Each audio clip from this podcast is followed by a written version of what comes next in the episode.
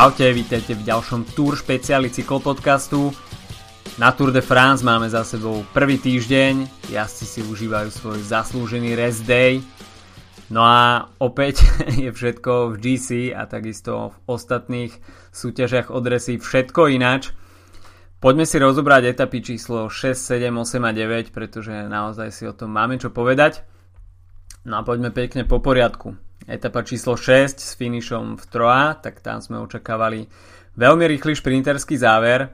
No a na konci sa neradoval nikto iný ako Marcel Kittel z Quickstepu. Asi to nikomu neprekvapilo. A takisto možno nikomu neprekvapilo ani manévre Arnolda Demara, ktorý tam opäť kľúčkoval tesne popri bariére. A pomerne ťažké srdce na ňo bude mať asi Marko Haller z týmu Kaťuša, ktorý tam on ho trošku zavadil a trošku znemožnil takisto lepší lead-out Alexandrovi Kristofovi, ktorý skončil nakoniec na štvrtom mieste. Tretí skončil Andre Greipel. No na GC táto etapa nemala, dá sa povedať, žiaden vplyv a v bodovačke sa Marcel Kittel pomerne dosť priblížil k Arnoldovi Demarovi a stracal na ňo už iba 27 bodov.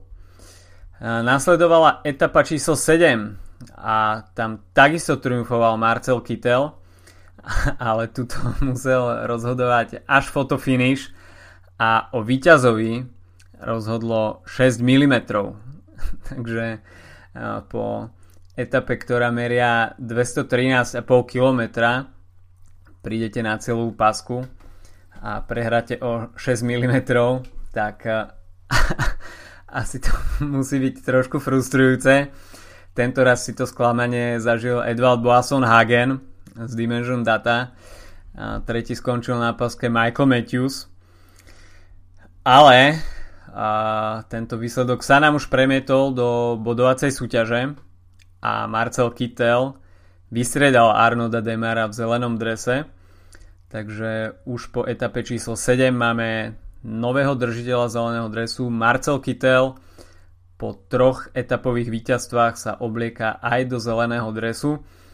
A zelená súťaž po odstúpení Petra Sagana, respektíve po odstúpení, po diskvalifikácii Petra Sagana, aby sme boli presnejší, tak nabrala nový rozmer.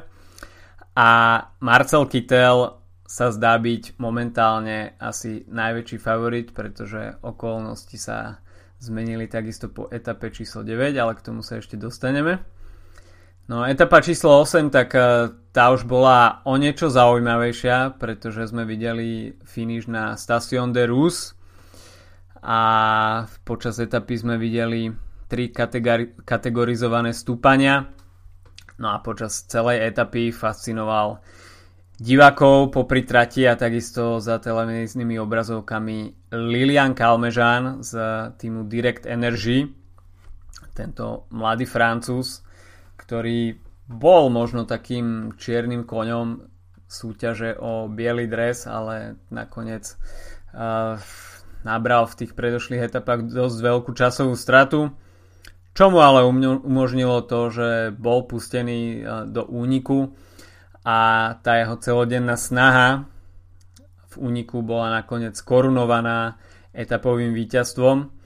Na etapu si tam robil záľusk ešte Robert Hessing, ale nakoniec e, nemal na Liliana Kalmežana nárok, hoci o pár kilometrov pred cieľom ešte chytili také menšie krče, ale celú túto krízu ustál a nakoniec sa teda v cieli môže radovať e, zo svojho druhého Grand Tour víťazstva, prvého na Tour de France. A v etape sa celkom dobre darilo aj Romanovi Krojcigrovi, nakoniec skončil na 5. mieste. Ale čo sa týka GC poradia, tak sme nevideli žiadnu väčšiu rošadu, top 10 ostala nezmenená a toto záverečné stúpanie na Station de Rus nemalo na e, GC prakticky žiaden vplyv.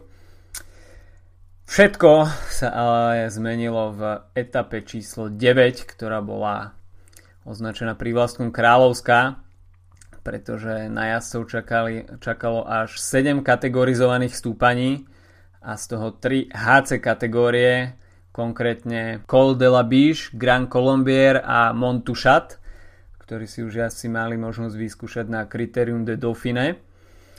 No a poďme si rozobrať, ako sa táto celá etapa vyvíjala, pretože pre a, ďalší priebeh a, Tour de France mala nesmierny význam a to, čo bolo pred sobotou, tak to už po nedelnejšej etape vôbec neplatí.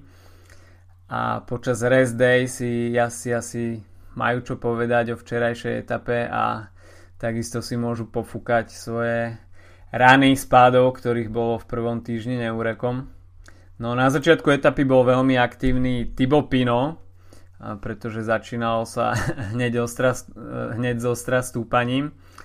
A takisto bol aktívny Thomas de Gent, No a na prvom HC stúpaní Col de la Biche bol najaktívnejší Primož Roglič, ale už tu sa objavil na treťom mieste Voran Bargil, ktorý neskôr pokračoval a spravil si z ďalších HC kopcov trhací kalendár.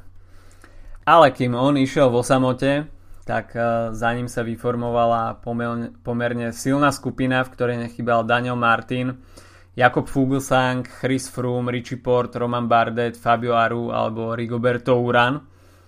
No a táto skupinka išla spolu až na stúpanie Montušat a na ňom sa odohralo viacero atakov. Postupne z tejto skupiny odpadol Alberto Contador a možno na prekvapenie mnohých aj Nairo Quintana a Nairo Quintana opäť potvrdil, že tento ročník Tour de France rozhodne nebude jeho a tá únava z Giro d'Italia je pomerne dosť veľká a Nairovi chýbajú v stúpaniach, ktoré by jemu papierovo mali sedieť v tých strmých pasážach, kde by mohol nastúpiť a získať nejaký čas na konkurentov, tak uh, takýto typ stúpaní mu tento rok vôbec nesedí a no až by mal Nairo Quintana ambíciu postaviť sa na pódium v Paríži, tak tam ho čaká ešte pomerne ďaleká cesta. A strata je niečo vyše minúty, tak nie je to zase úplne nereálne, ale momentálne nám nedokazuje, že by bol v nejakej skvelej forme a že by trápil konkurenciu svojimi atakmi, tak to vôbec. No, odpadol tam aj Alberto Contador, ktorý takisto potvrdzuje, že Tie roky Alberta Contadora sú asi už e, dávno za nami a možno si budeme musieť Alberto Contador dávať za cieľe top 10, ale určite nie víťazstvo akéhokoľvek trička vedúceho jase Grand Tour a možno by mohol prehodnotiť svoje ciele a zamerať sa, zamerať sa na niektorú z etap. No na Mondušat sme takisto videli zaujímavú akciu v podaní Fabia Arua a to konkrétne pri defekte Krisa Fruma a vyvolalo to opäť vlnu kontroverzie na tému čakania, respektíve nečakania e, muža v žltom pri technických problémoch. je, to, je to väčšiná otázka a tieto nepísané pravidlá sú naozaj iba nepísané a je to, je to veľký otáznik. Či čakať, či nečakať. Mm, môj názor na to je taký, že mechanické a technické problémy patria k cyklistike a nemal by sa jazdec v žltom uprednostňovať pred ostatnými jazdcami. Až to zoberieme do extrému, tak Chris Froome sa pár rokov dozadu vyjadroval k tým oválnym prevodníkom a hovoril, že je to taká ich marginal gains, ktorú poznáme zo Sky ale takisto priznal alebo mechanici potvrdili, že pri prehadzovaní z malého prevodníka na veľký alebo naopak, tak e, zvykne padať reč- reťaz častejšie ako pri klasických prevodníkoch. Takže si myslím, že kto chce získavať takéto technické výhody podobnými vychytávkami, tak si musí byť e, vedomý aj toho faktu a rátať s tým, že ho to môže zradiť v tej najnevhodnejšej chvíli. A takisto aj čo sa týka defektov. Mm, pred neviem, rokom, dvoma bol, bola vydaná špeciálna edícia, tak sa mi zdá, že to boli uh, galusky Specialized uh, pre Alberta Contadora. A okrem toho, že boli teda ľahké, tak sa vyznačovali aj tou vlastnosťou, že vydržali iba nejakých 1000 alebo 2000 km. Takže tá životnosť týchto, týchto galusiek nebola veľká. A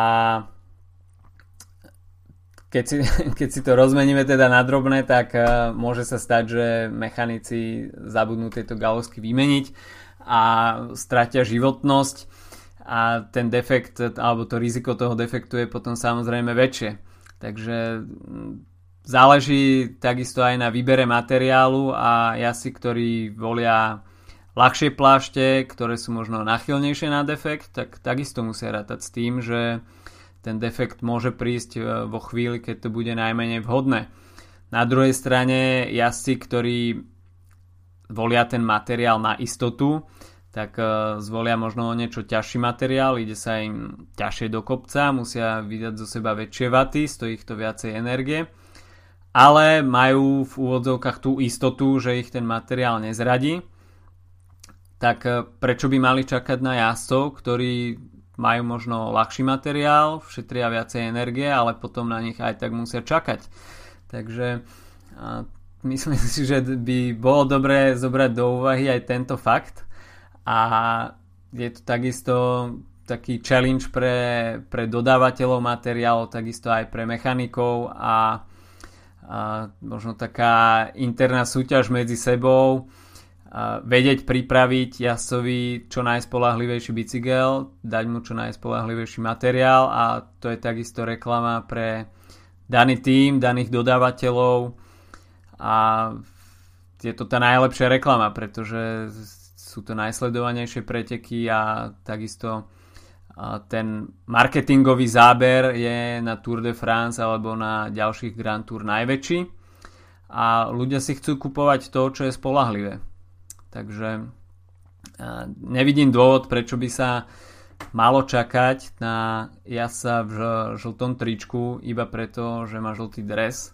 Iné by to bolo v prípade nejakého zbytočného pádu alebo proste nejaké nepredvídateľnej situácie, ale naozaj v prípade defektu spadnutej reťaze, tak uh, myslím si, že to patrí k pretekom a nevidím dôvod, prečo by sa malo čakať. Chris Froome tam ale potom takisto predviedol, neviem či to bolo pred alebo až po tom, čo Fabio Aru zautočil pri defekte Chrisa Frooma hoci Fabio Aru sám potom povedal, že o defekte Krisa Fruma nevedel, ale tak ťažko povedať, či je rovno tým Astana úplne, úplne dôveryhodný po kauzach z minulých rokov. Ale Chris Froome tam potom predvedol nepríliš pekné gesto voči Fabiovi Aruovi, keď do ňoho tak trošku narazil a vytlačil ho na okraj vozovky. Takže takisto nečinnosť, nečinnosť žury v tomto prípade a opäť pre fanúšikov Petra Sagana taký mm, zdvihnutý varovný prst voči organizátorom a krútenie hlavou že opäť sa tu uplatnil taký ten dvojitý meter a OK, môžeme si to zobrať tak, že Peter Sagan uh, bol v tom inkriminovanom šprinte vo vyššej rýchlosti ako Chris Froome a Fabio Aru v stúpaní, ale išlo o to isté v podstate. A myslím si, že pokiaľ Peter Sagan sám povedal, aj to tak vyzeralo, že ten jeho manéver nespravil zámerne, že neposlal Marka Cavendisha k zemi pretože by chcel, ale že jednoducho situácia tam bola taká, že Mark Cavendish jednoducho sa cestu malú škáričku pretlačiť nemohol a Peter Sagan iba vybalansoval situáciu, bohužiaľ Shiri ho diskvalifikovala. Tak Chris Froome naopak, myslím si, že z tých záberov to bolo jasné, že si to nameril voči Fabiovi Aruovi zámerne. Takže opäť, opäť tu máme kontroverziu aj v takomto prípade. A no čo k tomu dodať, no? Je to také, aké to je. Treba, možno si, bohužiaľ, treba na to zvykať a niektorí asi sú asi u, u rozhodcov, ktorí majú kompetenciu rozhodnúť o nejakých sankciách obľúbenejší a chránenejší a niektorí naopak sú trňom v oku. No čo sa nám eh, však stalo potom v zjazde, tak eh, už dopredu bolo avizované, že ten zjazd z Montušat je veľmi úzky, veľmi technický, takisto veľmi rýchly a navyše pri vlhkom počasí a, a, zvýšene nebezpečný. No a na toto celé doplatil Richie Port, ktorý nezvládol lavotočivú zákrutu a po zablokovaní zadného kolesa sa dostal mimo asfalt a nakoniec e, išiel k zemi a ustlal si to na e, skale, ktorá, ktorá lemovala vozovku a stiahol so sebou takisto e, aj Daniela Martina, no respektíve stiahol Daniel Martin do ňoho následne narazil. No vyzeralo to naozaj hrozostrašne a prvá moja reakcia bola dúfam, že to prežije, pretože vyzeralo to naozaj veľmi, veľmi, veľmi zle. Daniel Martin mal to šťastie, že vyviazol z tohto pádu vážne asi iba s odreninami a bol schopný opäť sa posadiť na bicykel a pokračovať v etape, ale Richie Port tam ležal nehybne a kým ho na nositkách naložili do sanitky, tak to trvalo niekoľko minút. Našťastie, podľa posledných správ, má iba zlomenú kľúčnú kosť a pánvu a nepotrebuje ani operáciu, takže by som povedal, že z tohto, z tohto veľmi škaredého pádu vyviazol až zázračne s takým menším rozsahom zranení. No padov sme videli počas tejto etapy naozaj veľa, a už predtým sa ocitol v páde spoločne aj s Rafalom Majkom Geran Thomas, ktorý musel odstúpiť po zlomenine kľúčnej kosti. Rafalovi Majkovi sa podarilo dokončiť etapu, ale naozaj bol veľmi odretý. A takisto padol aj Robert Hessing, ktorý si zlomil stavec, takže nepokračuje ďalej v túr. Takže množstvo favoritov vyradených a opäť e, sa vyskytla otázka, že na čo zaradiť 6 kategorizovaných stúpaní do jednej etapy, z toho 3 HC stúpania a o etapovom víťazovi sa nakoniec rozhoduje po zjazde na rovine. Tak e, možno taká malá pripomienka k organizátorom, že neviem, či je úplne najnutnejšie siliť takéto etapy s takýmito výškovými metrami a potom nakoniec sa rozhodne na rovine a ide sa príliš riskantne v zjazde. Jasné, je to práca tých cyklistov a oni si sami určujú riziko, ktoré sú ochotní podstúpiť. Na druhej strane však organizátori robia všetko preto, aby sa etapy stali bezpečnejšími, sú diskvalifikovaní ľudia, ale potom sa zaradí do itinerára tak, takýto finish a následky z toho sú pre niektorých jazdcov naozaj, naozaj zdrcujúce a Richie Port môže byť rád, že vyviazol z toho, z toho pádu iba s takým rozsahom zranení. No v zjazde z Mondušat bol na čele stále Voran Bargil, ale bol dostihnutý skupinou Rigoberto Uran, Chris Froome, Roman Bardet, Fabio Aru a Jakub Fuglsang. A, A Rigoberto Uran práve sa ešte stihol vyhnúť tomu pádu Richieho Porta a Daniela Martina, ale poškodila sa mu pritom zadná prehadzovačka, takže po zvyšok etapy mal na výber iba dva prevody. 39.11 a 53.11 takže mohol si vybrať medzi vysokou kadenciou alebo veľmi nízkou kadenciou. No napriek tomu sa mu podarilo etapu vo fotofiniši pred Voranom Bargilom vyhrať a zopakovala sa nám tak e, situácia e, z VLT z roku 2013, keď v 16. etape Voran Bargil práve v tesnom finiši zdolal Rigoberta Urana, čo bolo však včera trošku komické a pre Vorana Bargila tragikomické, tak to bolo, že vo posledných metroch mal Warren Bargill vyššiu rýchlosť, ale na páske lepšie hodil bicykel pred seba Rigoberto Uran, čo si však Warren Bargill nejako neuvedomil a začal sa radovať z etapového triumfu. Nakoniec však fotofinish odhalil, že rovnako ako v etape číslo 7 rozhodli o víťazovi naozaj iba milimetre. Takže tento raz eh, sa radoval Rigoberto Urán a pripísal si prvé víťazstvo na tohto ročnej túr, takisto aj pre tým Cannondale Drapak. No a v GC sa nám to takisto poprehadzovalo. Po odstúpení Geranta Tomasa sa na druhé miesto dostal Fabio Aru, ktorý stráca na Chrisa Fruma 18 sekúnd. Na treťom mieste je momentálne Roman Bardet a z 11. miesta sa na 4. miesto posunul Rigoberto Uran. O jedno miesto sa takisto posunul Nairo Quintana na 8. priečku, ale stráca na Krisa Fruma už 2 minúty 13 sekúnd. Alberto Contador sa naopak prepadol a jeho strata 5 minút 15 sekúnd ho už vyradzuje z boju o pódium a môže zabojovať maximálne o tú top desinu.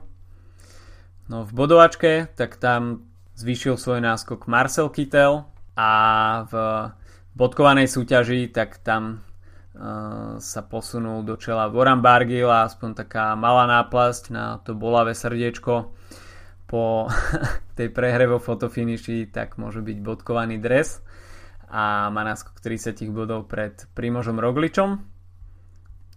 V súťaži o najlepších jasov do 25 rokov, tak tam je to zatiaľ jednoznačné a Simon Yates má náskok pred Luisom Mentiesom takmer 3 minúty. No čo nás čaká v najbližších dňoch? Tak uh, najbližšie dni už budú bez uh, Juraja Sagana, ktorý včera nestihol časový limit spoločne s Arnoldom Demarom, Mateom Trentinom alebo Markom Renšovom takže do etapy číslo 10 sa už títo asi nepozrú. No a ďalšie dve etapy, tak tie budú so šprinterským záverom. Najprv nás čaká etapa z Perižo do Beržeraku, to bude 178 km dlhá etapa. Etapa číslo 11, tak tá pôjde z Emet do Pau. A potom nás už čakajú Pireneje a konkrétne etapa z Pau do Peragude 214,5 km dlhá etapa s šiestimi kategorizovanými stúpaniami a medzi nimi sa bude vynímať HC stúpanie Port de Ballet, takže už vo štvrtok čakajú na jasov opäť veľmi slušné výškové metre. OK, tak to by bolo na dnes od nás všetko.